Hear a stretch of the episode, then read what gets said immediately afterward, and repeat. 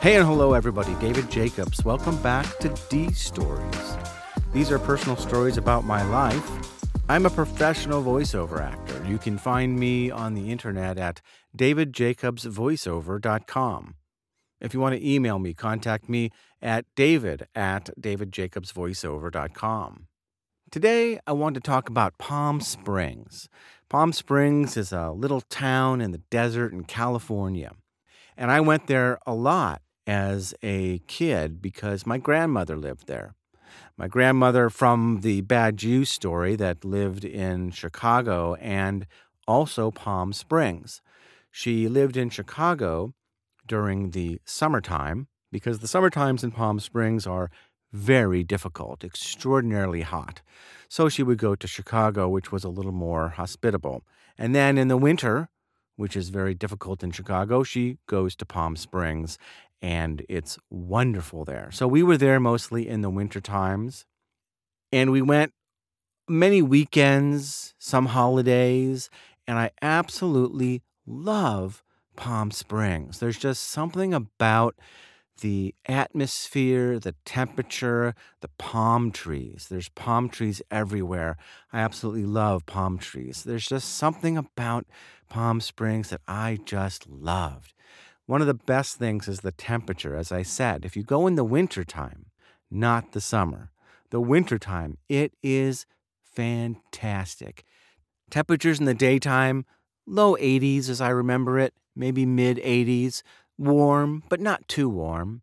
And at night was my favorite because at night it was like 72, 73, warm for sure, but not too warm. It's like a warm bath. That's what it felt like in Palm Springs at nighttime.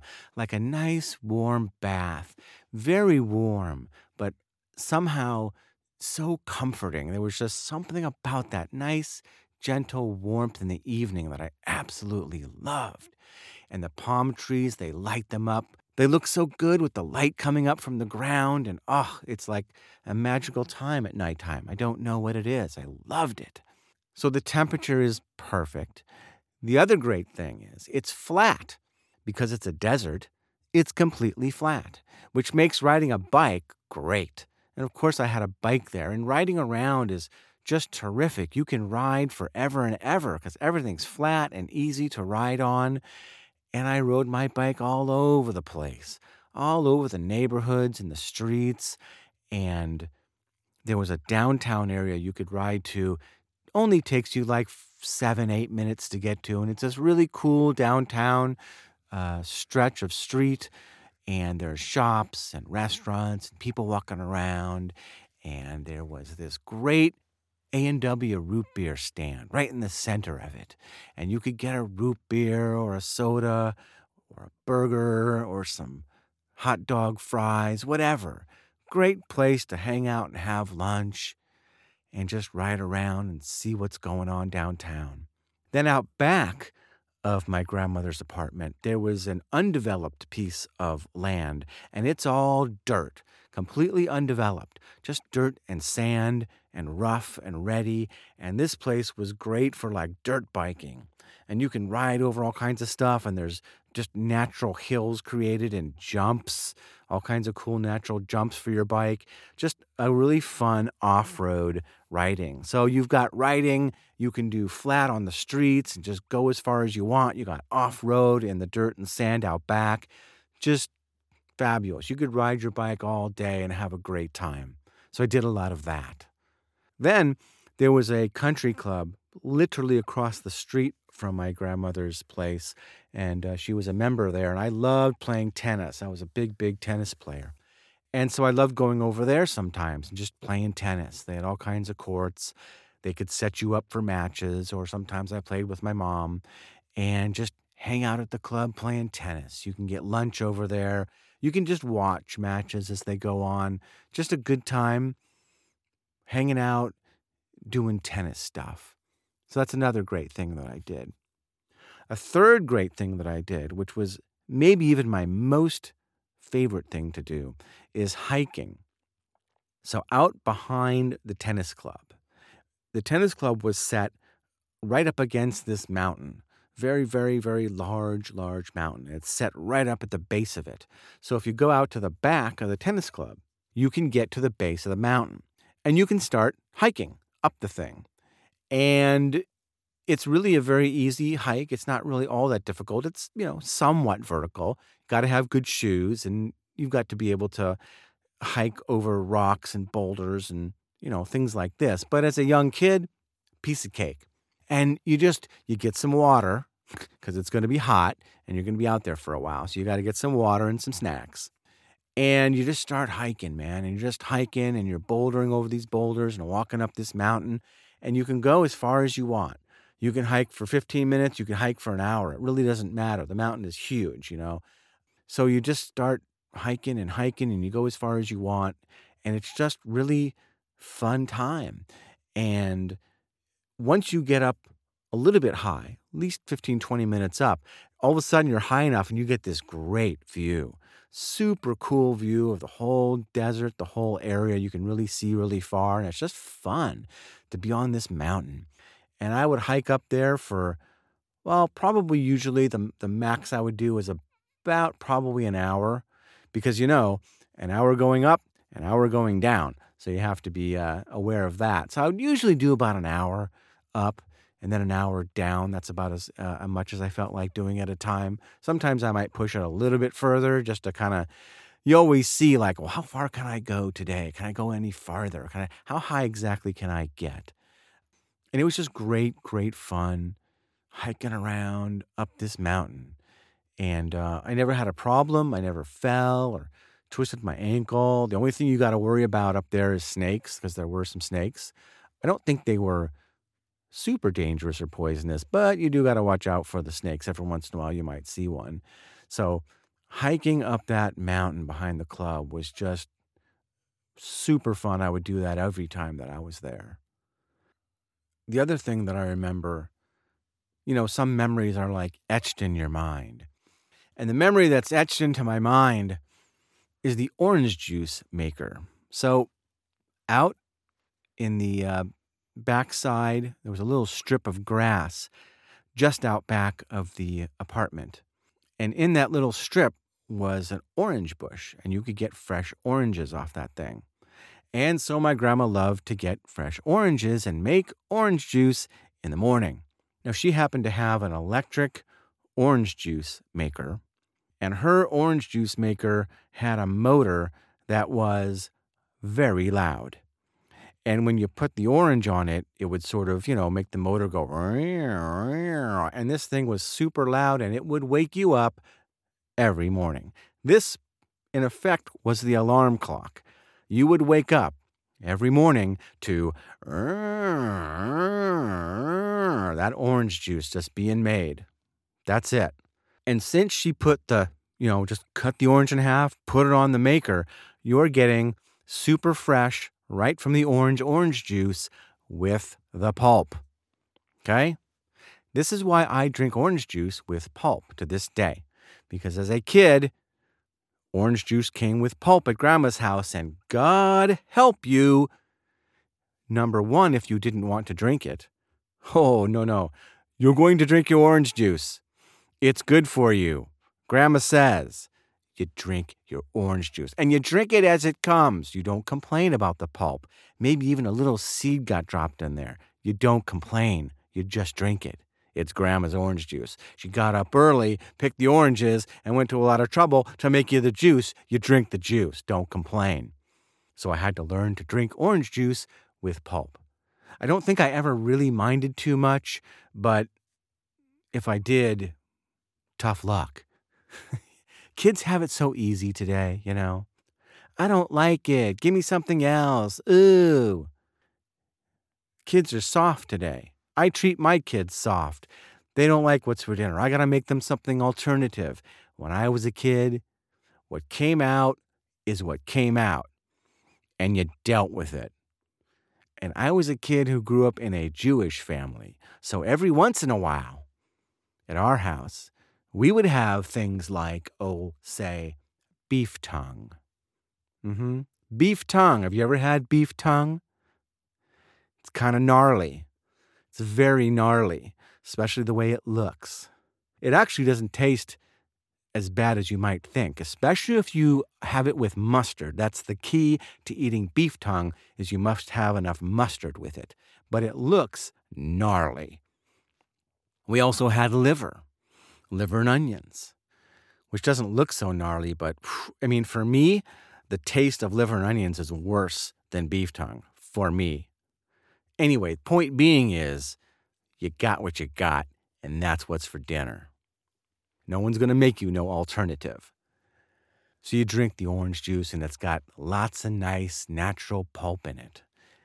And I always remember waking up to that damn orange juice machine. It's like, oh my God. But one of the greatest things that grandmother did, I will say, for breakfast was something called fried matzah, which was great because she would take matzah crackers and put them with egg in the fry pan and cook it all up. And you've got this really cool egg matzah mixture. I can't really explain it, but it tasted great. Loved the fried matzah. That's about the only thing that that grandma cooked. That grandma wasn't so much of a, of a cook as my other one. My, my father's mother was more of a cook. But Grandma B, she could make the fried matzah like nobody's business. So, another great memory of being there. Now, we sometimes came for holidays as well. And usually this would be Passover. Now, sometimes it was just the small family, sometimes it was just our family myself, my brother, my sisters, things like that. Small group. But sometimes my cousins from Chicago would come.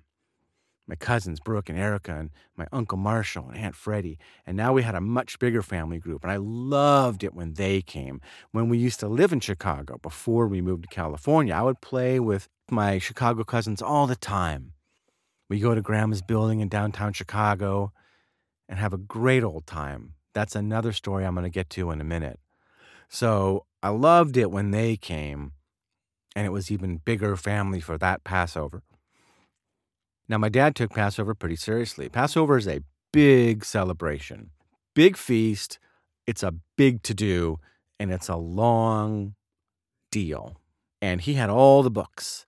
So each individual at the dinner or the Seder would get their individual book to follow along. He had the master book, which was really big and had everything you need and showed you everything on how to run the Seder. And it's so big, he would edit it in a way. So he would go through and really work out very carefully which parts we were going to do, which parts we might skip over and who was going to read each thing because there's a lot of reading and everyone was assigned a part. Everybody participates and everyone was assigned a particular section to read. Some people, like my uncle who knew Hebrew quite well, he read a lot of the Hebrew sections because he knew that quite well. Other people would read other things. And kids get their own section. Yes, indeed. Kids get their own section of the Passover Seder that they get to read. In fact, they get to ask the essential questions. Why is this night different from all other nights? And then the the adults in the group will literally answer the questions. It's kind of beautiful. I, I it's it I have a really I have a very strong feeling for Passover. I just I love it. Maybe it was because we were there in Palm Springs with the family or the extended family. There's something about it that I love. I love Passover. Even though it's long, it takes hours and hours. And there's all kinds of readings from the Bible and stories, and you'd think as a kid you'd be bored to death. I loved it. And you've heard it five, six, seven, eight times. I don't care. I could hear the story over and over again. It's a great story, for one. The story of being liberated from Egypt. It's a great story. I loved it. I loved doing Passover. I didn't mind. It's a beautiful thing. And my dad ran it so well. He was really, really good at it. And I loved, loved, loved doing Passover, especially with the larger family. So, one time, and I think maybe we were in late middle school. I'm going to say maybe we were 11 or 12, something like this. My cousins from Chicago were there, and I was there. And we were at an age, at 11, 12 ish, that my dad and my uncle decided maybe for the first time we could have a little wine. Usually the kids get apple juice or what have you. But maybe this time we were old enough to have a little wine, actually. We could have some of the wine too. Wine is a very important part of the Passover Seder. There's many toasts with wine. And there are many other interesting things that go on too. I remember the shopping for the Seder because you have to have a bitter herb and a lamb shank and this and that. And there's all kinds of very intricate um, symbols that show up in the Seder, and you do things with these symbols that are significant to the story. So this year we get a little wine. This is cool. This is fun. And so we drink our wine, and we're part of all the toasts, and we drink our wine, and we drink some more wine. Drink a little more wine. It's really good, actually. Tastes really good. So we we drink a bunch of wine. And then there's a break uh, at some point, I think we're having a break either just before, possibly just after dinner. Either one of those, some kind of a little bit of a break. So we, uh, cousins and I, go off down the hall to the bedroom and we go nuts. We have the music cranking and we're bouncing on the bed and we're just screaming and freaking out and just kind of going ape, wildly out of control having the best time in our lives. And we're kind of drunk. So in comes my dad. I don't remember if my dad and my uncle came in. It may be that they both came in, but I'm pretty sure it was my dad that gave us the talk. And he has a look on his face that is not good. That look on your parents' face that you know immediately and you say, oh shit. We know what we've done. We're very clear about what we have done. We have drunken too much wine. We are a little drunk and we're going nuts. We're loving it. But we have clearly stepped over a line, and Father is very angry. And he says the thing that you never want to hear from a parent. He doesn't yell or scream or barely raise his voice.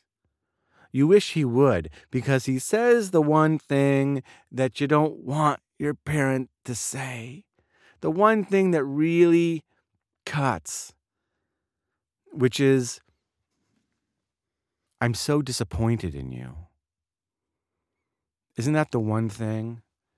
When your parent says, I'm so disappointed in you, that just, ugh, God, I'd rather you scream at me. I love my parents so much, my dad is particularly, to disappoint him. And I knew that I had and what that meant. And it just, I was a bummer, man.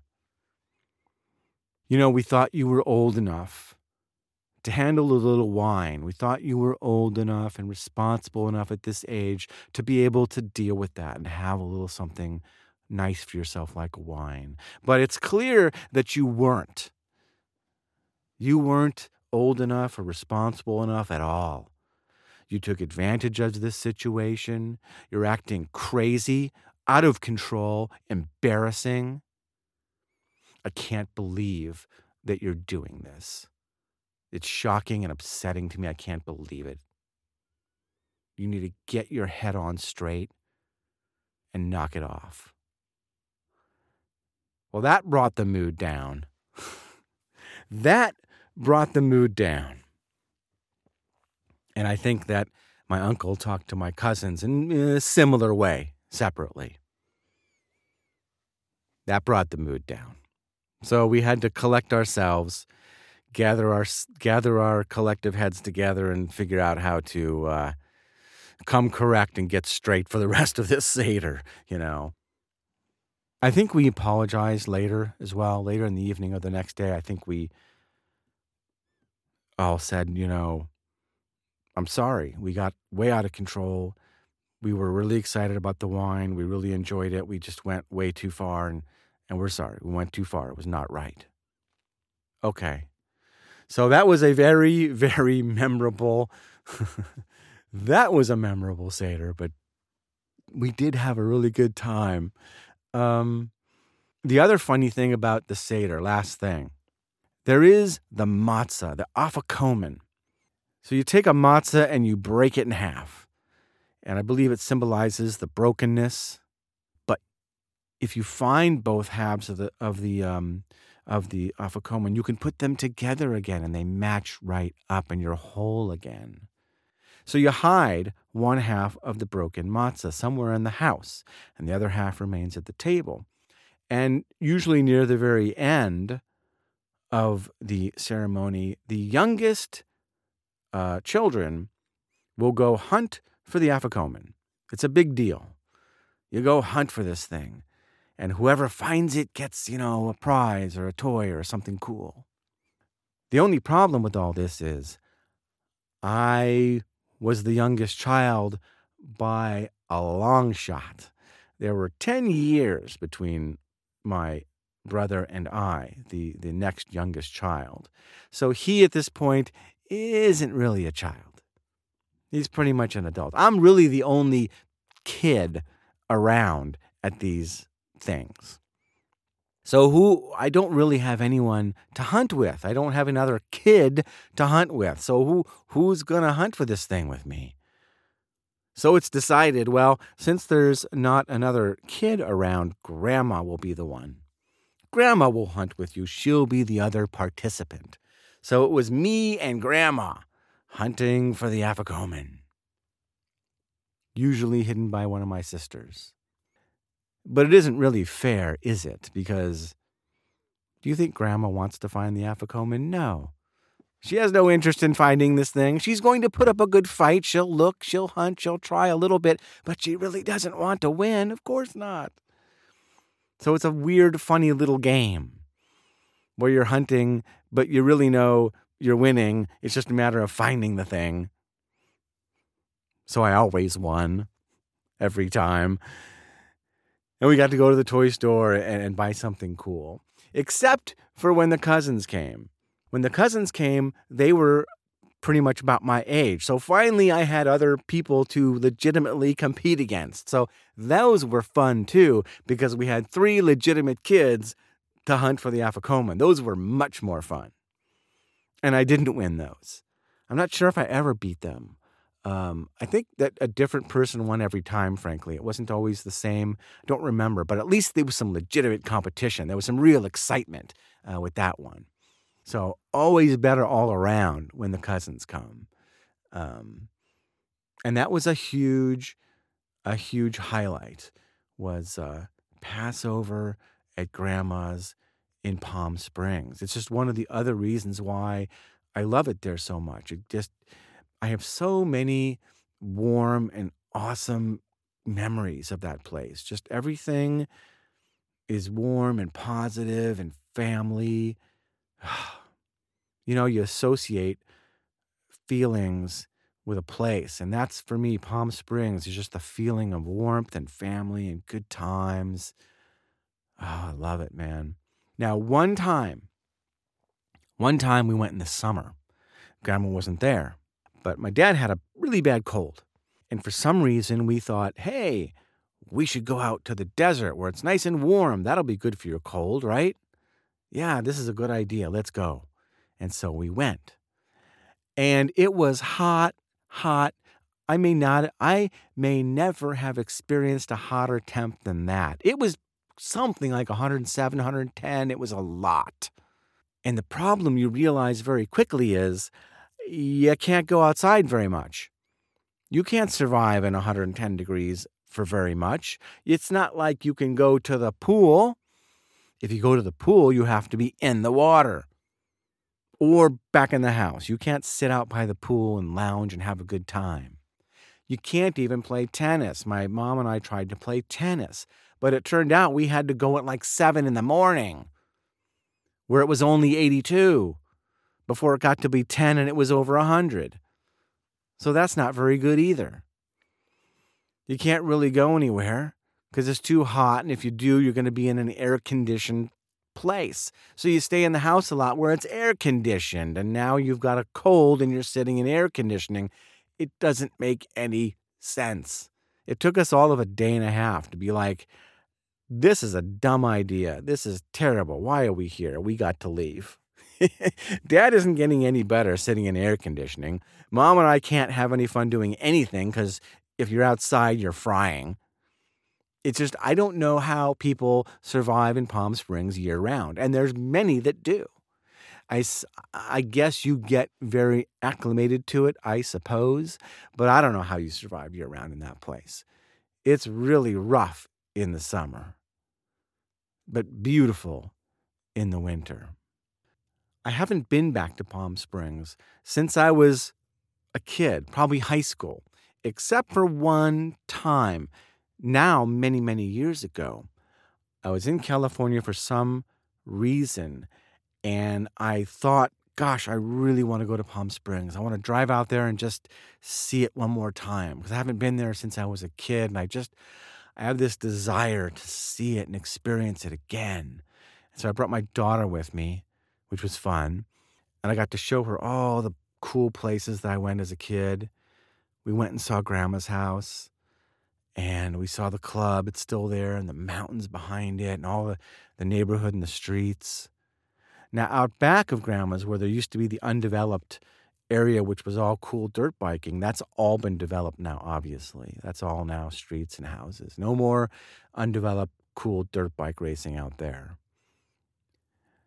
and we went downtown and we saw all the shops. I think, yeah, my memory was that the A and W was taken out and replaced by a shop or something. So that was sort of a a sad thing uh, to have no more A and W there. I spent a lot of time there, but you know, the temperature was nice. It was that same kind of feeling, and of course, all the palm trees. It, it was a very, it's changed. You know, things change over the years. It's never the same as when you're a kid. There's all these little tiny changes that you that you recognize. There was little guard gates up now in my uh, grandmother's apartment complex. They had a little parking lot, and I used to ride my bike in that parking lot because there were some little jumps you could take off the curb and stuff. Well, now you can't really zip in and out of that thing because there's little guard gates that are blocking that off. So not just anyone can uh, park in there or what have you.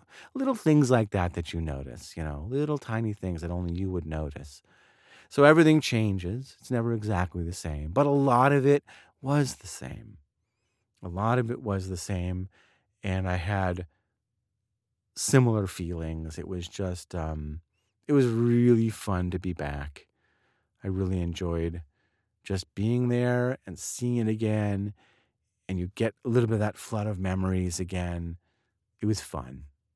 It was fun. It was fun to show my daughter a piece of my childhood that was such a big deal to me. It's always fun as a parent to share some of these things with your kids, you know. They were so meaningful to you. I don't know if it comes across whether they care or they don't care, but you have that need uh, to share these things. Like, look at this. This was, man, that mountain, man. I climbed that many times. Anyway, that's Palm Springs. Thank you so much for listening. I so appreciate that. Please stay tuned. There's many, many more stories coming down the pike. Um, the website is davidjacobsvoiceover.com. You can find all the podcast episodes there, or you can subscribe in iTunes or Stitcher or wherever you want to. I'm everywhere.